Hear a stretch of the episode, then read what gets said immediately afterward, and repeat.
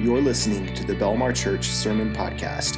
For more information about Belmar or to see our upcoming events, visit belmarchurch.com.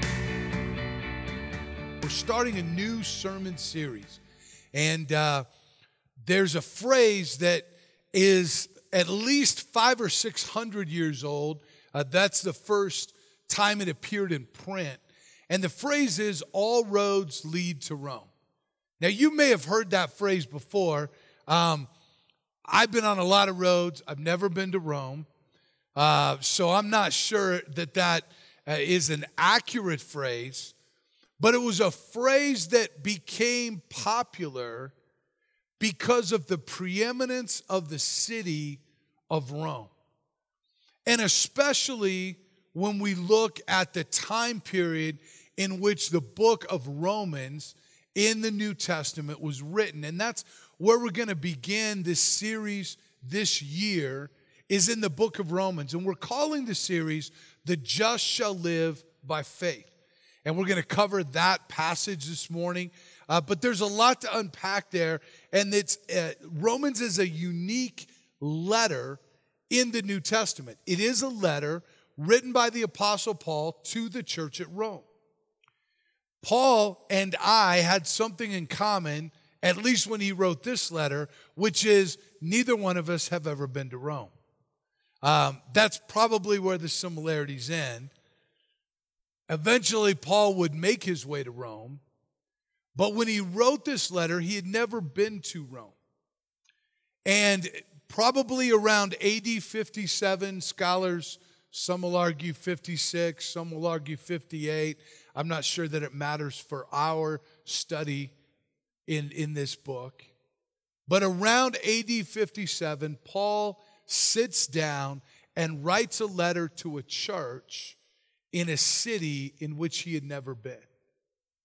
And yet, it was a significant church in a significant city, and it became a significant part of our scripture. Paul was at a unique place in his life and in his ministry. He had been a follower of Jesus and had been in the ministry for about 20 years during this time. He had completed uh, his three major missionary journeys, and his intention was to go to Spain, to go to Europe, and to begin to preach the gospel there. And on his way, he would stop in Rome. And so he writes this letter partly by way of introducing himself. He also writes because there were many rumors and and and uh, false teachings about what Paul taught. He was a, a well-known figure in the church. There were those who didn't care for Paul and who would say things against him. And so he writes sort of to introduce himself. And in that process, he, he expands upon what he believes as the gospel of Jesus Christ.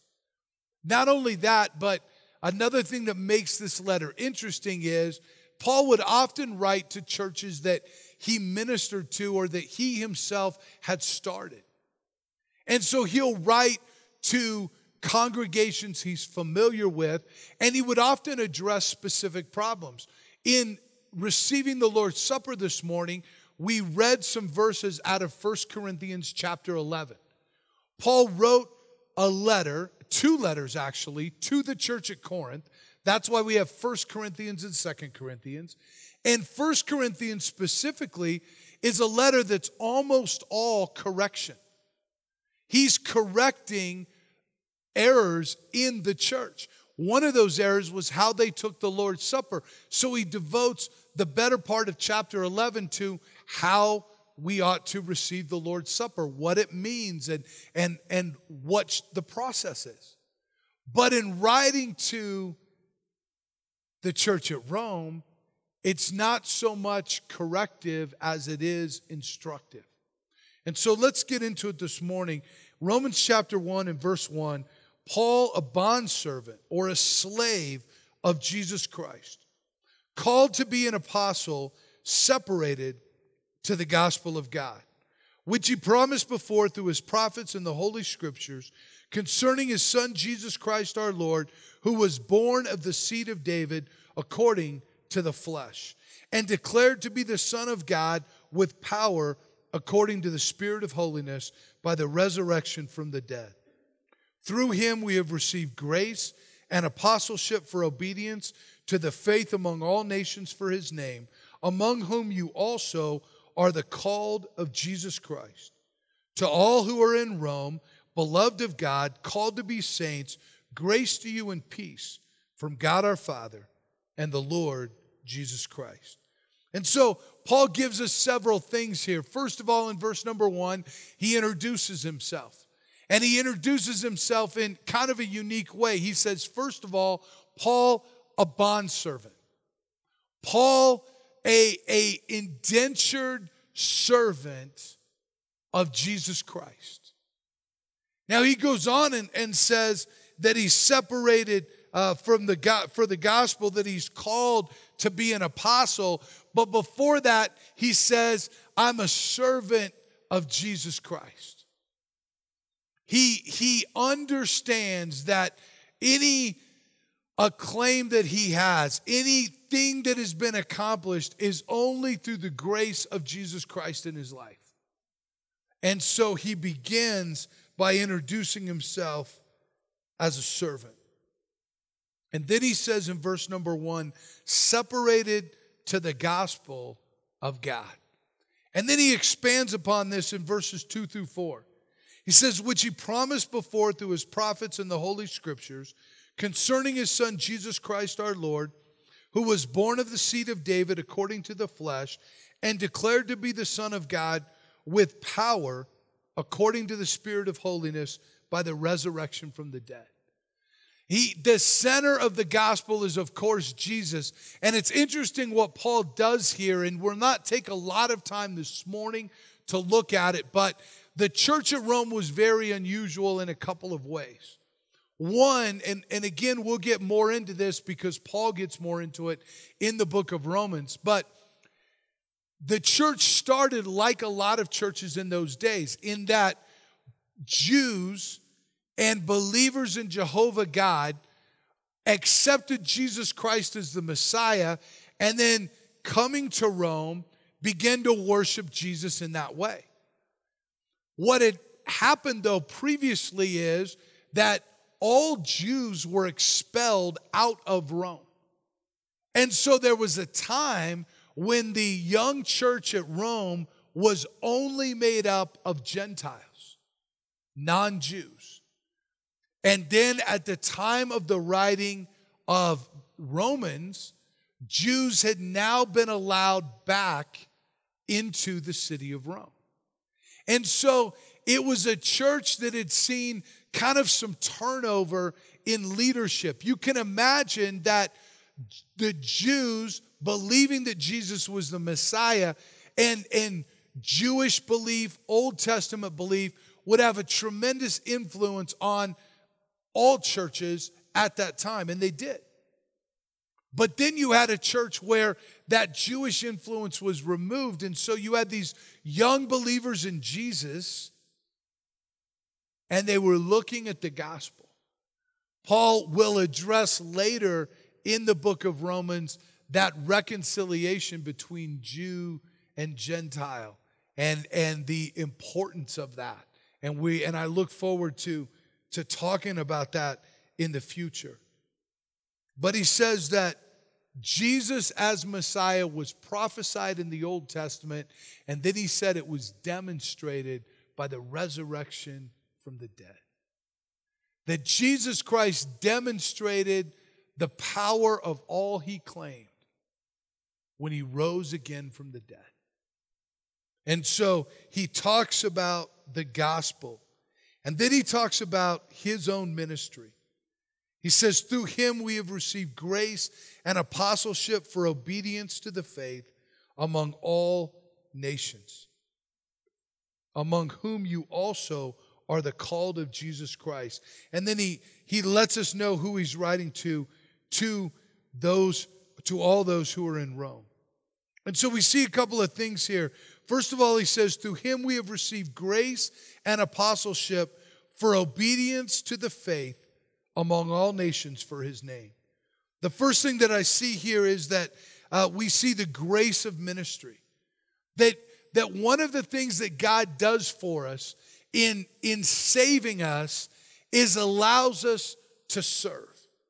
Ephesians chapter 4 and verse 1 says, I therefore, the prisoner of the Lord, beseech you to walk worthy of the calling with which you were called, with all lowliness and gentleness, with long suffering, bearing with one another in love, endeavoring to keep the unity of the Spirit in the bond of peace. Walk worthy of the calling with which you were called. The book of Romans has many historical significance associated to it. One of those is the Reformation. I read a brief biography of Martin Luther this past week, and um, it talked about this idea that Romans had a huge influence in his life because Martin Luther was a, was a monk, he was a priest. And at that time, the, the priesthood was considered sort of this um, elite status with God. If you, if you wanted to ensure your salvation, that was one of the ways to do it was to, to serve him in, in this full uh, life ministry. And yet, Martin Luther, in reading Romans and other parts of the New Testament, came to understand that all believers were priests before God. That we didn't need an intermediary between us and God, some kind of man who could disseminate God's truth and who could take our messages to God, but rather Jesus Christ does that for us. He sits at the right hand of, fa- uh, of the Father and makes intercession for all believers. And so that's a tremendous truth for us that, that we can go directly to Christ, directly to God with our needs, and we can also hear directly from God. But here's the thing about that it also means that God has a unique, direct calling for you as well. It's not just for a priest or a pastor to serve God, it's for all those who know Christ as their Savior to be to walk worthy because we have a calling. God has a ministry for all of us. Not only that, but we see here that true faith always results in obedience. Notice what he says in verse number five. Through him we have received grace and apostleship for obedience to the faith among all nations for his name. In John chapter 14, Jesus would say this in verse 15 If you love me, keep my commandments. He expands on this in verse 21 when he says this He who has my commandments and keeps them, it is he who loves me. And he who loves me will be loved by me, by my Father. And I will love him and manifest or make known myself to him. You see, to walk by faith, if the just are to live by faith, faith involves obedience. Because if we trust God, if our faith is in God, then we're going to follow God's commands. If we don't follow his commands, then can we say that we're really trusting him? See, we can be given instructions about how to do a task how to accomplish something. And then we can decide whether we're going to receive those instructions or not. When I was a kid, my father would often try to teach me different things. My father was a carpenter by trade. He was very good with woodworking, and, and he would, I, I can remember, I can remember him talking to me about a tape measure and, and three fourths and five eighths and some sixteenths. And, and I can remember my eyes glazing over and just, you know, this sounds a lot like school and math. one of my regrets is I wish I'd have listened to my dad more. Because if you want something built with wood, I am not your guy. Now, if, we're going to cover it with drywall, it's probably okay. You know, if nobody's actually going to see how beat up the boards get as I'm driving a nail, will probably be, I can make it sturdy. And often I can make it straight, but it's never pretty. It's never pretty. But my dad would teach me. And he would say, You should do this, and then you should do this, and you should do this. But you know, I was incredibly bright and in, in, in engine, you know, just, I, I had so many ideas. And sometimes I didn't believe that I had to take all the steps that he told me I had to take. I thought, well, I can figure this out. And it typically didn't end well. I didn't put my faith in what he was telling me to do. I thought I knew another way. I thought I could find a, a better way or figure it out on my own. That's what we do with God. We say, Oh, I, I believe in God, I, I have faith in Him. And God says, Listen, here's some principles by which you ought to live your life. If you will do this, it will be good for you. You will be blessed. This is what you ought to do. And we go, I love you, God, but. That's not conventional wisdom. Well, other people are telling me this. But to really live by faith is to obey what God tells us to do. That's why Jesus would make such a statement as he does in the Gospel of John if you love me, keep my commandments. That's not a that at first blush that might sound like a statement of ignorance or of arrogance, but it's not because it's coming from God himself. He knows the right way. He knows the best way. If we will follow his commandments, we will always end up better off than if we do it on our own. He doesn't say that because he's arrogant, he says it because he loves us. And true faith always results in obedience.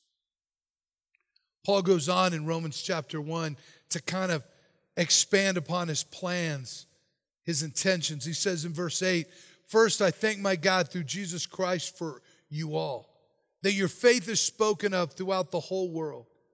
For God is my witness, whom I serve with my spirit in the gospel of his Son, that without ceasing I make mention of you always in my prayers, making requests if by some means now at last I may find a way in the will of God to come to you.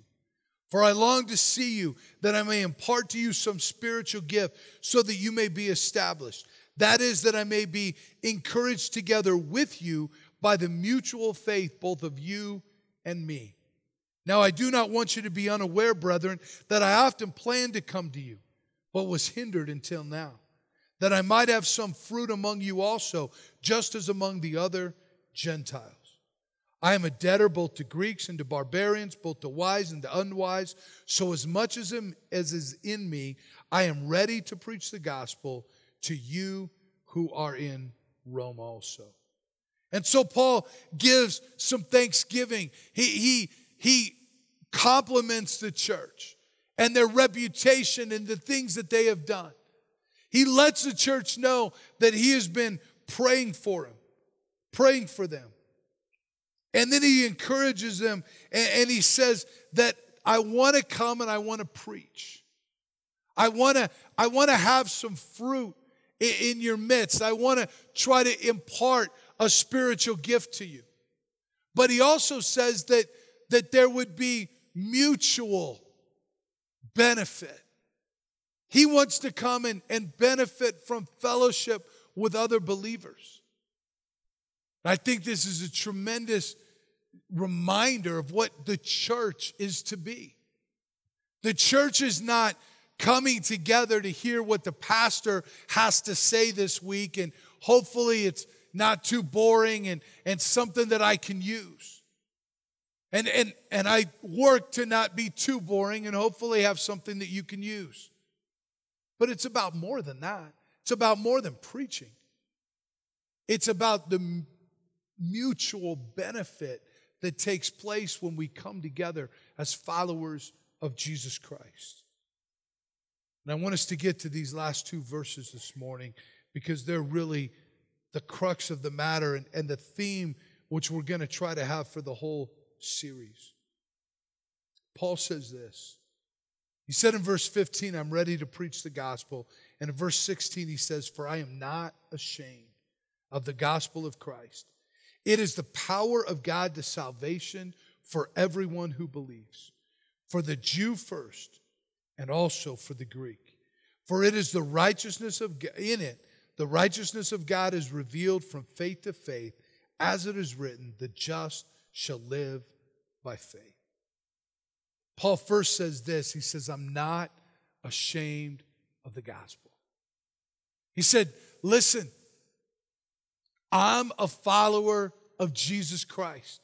I look to his death and his resurrection as, as the sacrifice that, that allows me to have a relationship with God. I, I look to Jesus and he is, he's, he's my, he's my Messiah. There was a time when, when Paul, of course, persecuted the church, persecuted those who followed after Jesus.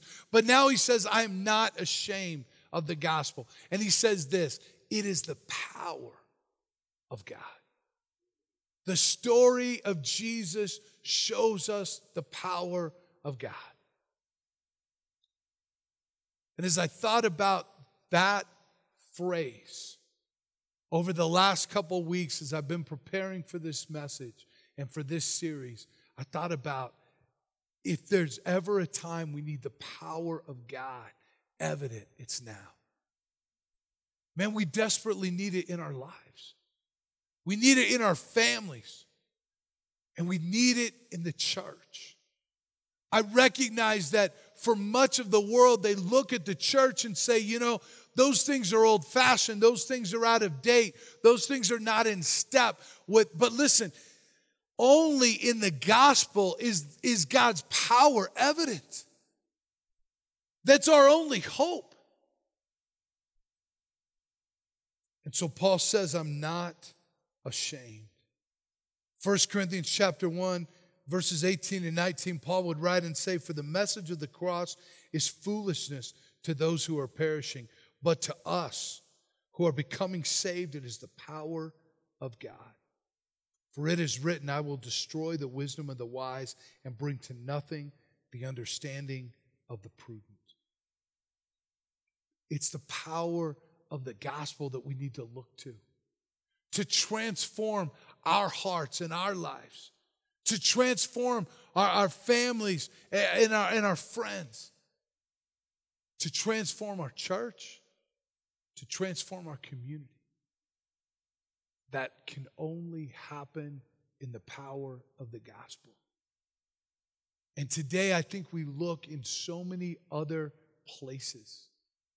I read this past week that uh, the first on road, completely autonomous test of a semi truck took place in Arizona.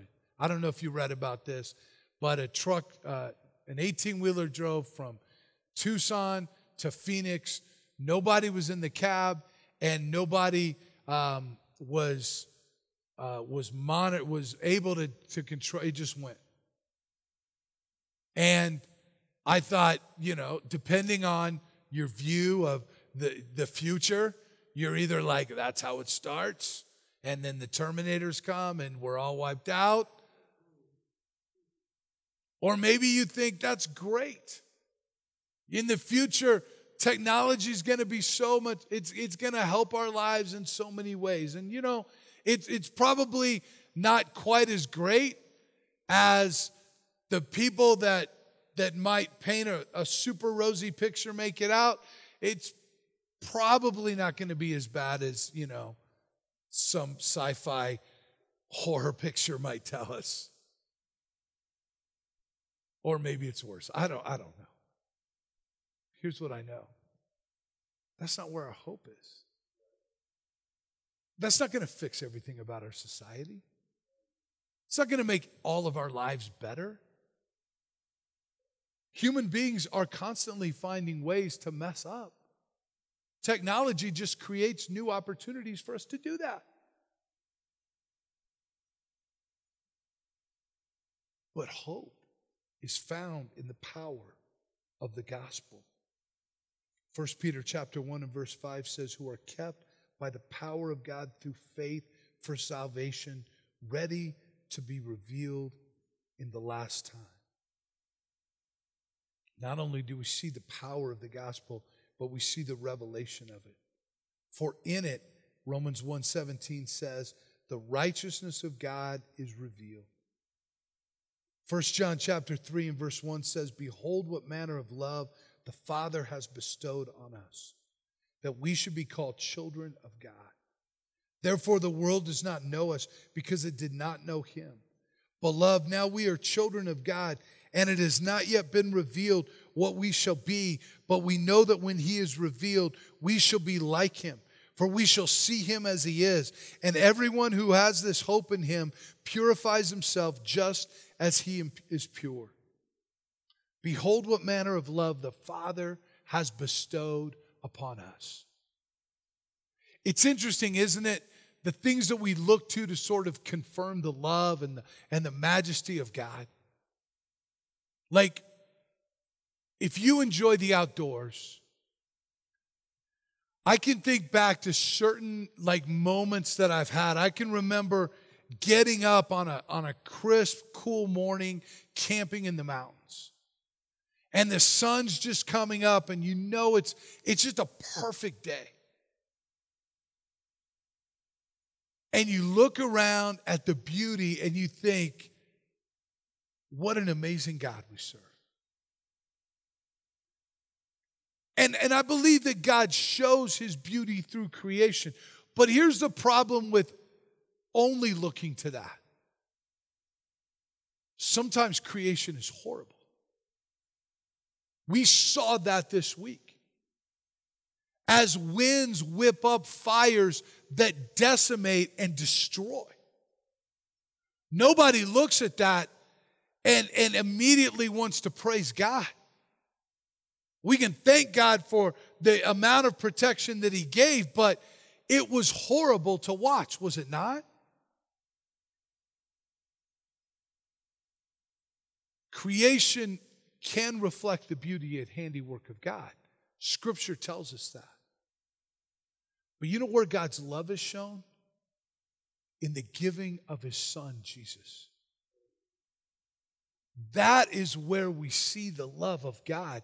And when we know Jesus Christ as our Savior, then we experience God's love in an amazing way.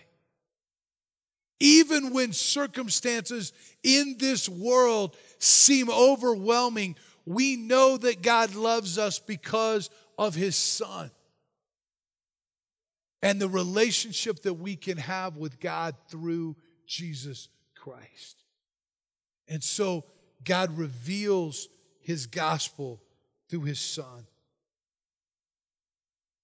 And then He says in verse 17, from faith to faith. As it is written, the just shall live by faith.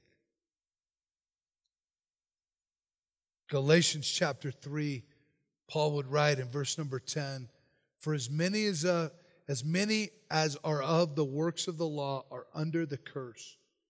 For it is written, Cursed is everyone who does not continue in all things which are written in the book of the law to do them but that no one is justified by the law in the sight of God is evident, for the just shall live by faith.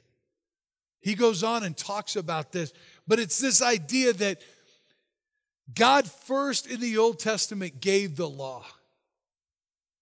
And, and you understand that man has a desire to justify himself.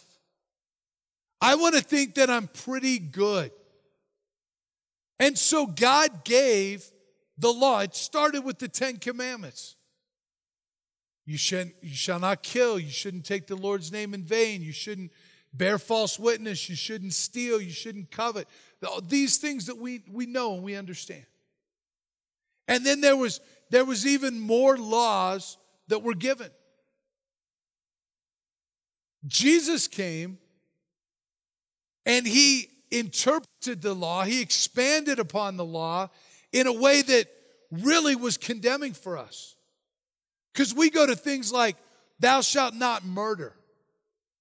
And you think, well, man, I've never, I've never murdered anybody. And Jesus said, if you hate someone in your heart, you're guilty of murder. The commandment was, Thou shalt not commit adultery. You think, well, I've never cheated on my wife. I've been faithful in, in, my marriage vows. But Jesus came and said, if you've looked and lusted after a woman in your heart, you're guilty of adultery. And the truth is, no one is justified by the law. We don't look to ourselves and say, Well, I'm good enough. Well, I think when God weighs out all my good and all my bad, I'm hoping that the scales will tip in my favor and I think that I'll be okay. That's not the way it works. You're not going to be okay. You say, Preacher, you don't know me. No, but I know what the scripture says, which is none are righteous. No, not one. All have sinned and fall short of the glory of God. We fall short of God's standard. It's not a balanced scale, it's a pass fail. Are you holy or are you a sinner? And so we're not justified by the law, but the just live by faith. And as we go through Romans, I just want to plant this seed in your mind. You know what we often do as Christians? We accept by faith the forgiveness of God in our life. We accept by faith that we can't have a relationship with God, and so only through Jesus Christ, through his death and resurrection, can we have forgiveness of our sins? Can we have a relationship with God? We accept that by faith. But then, if we're not careful,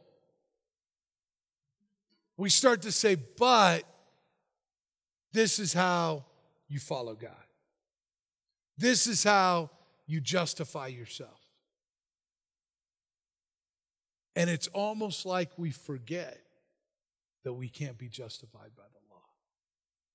That there are not a set of rules that we can keep that can make us acceptable to God, that can make us spiritual.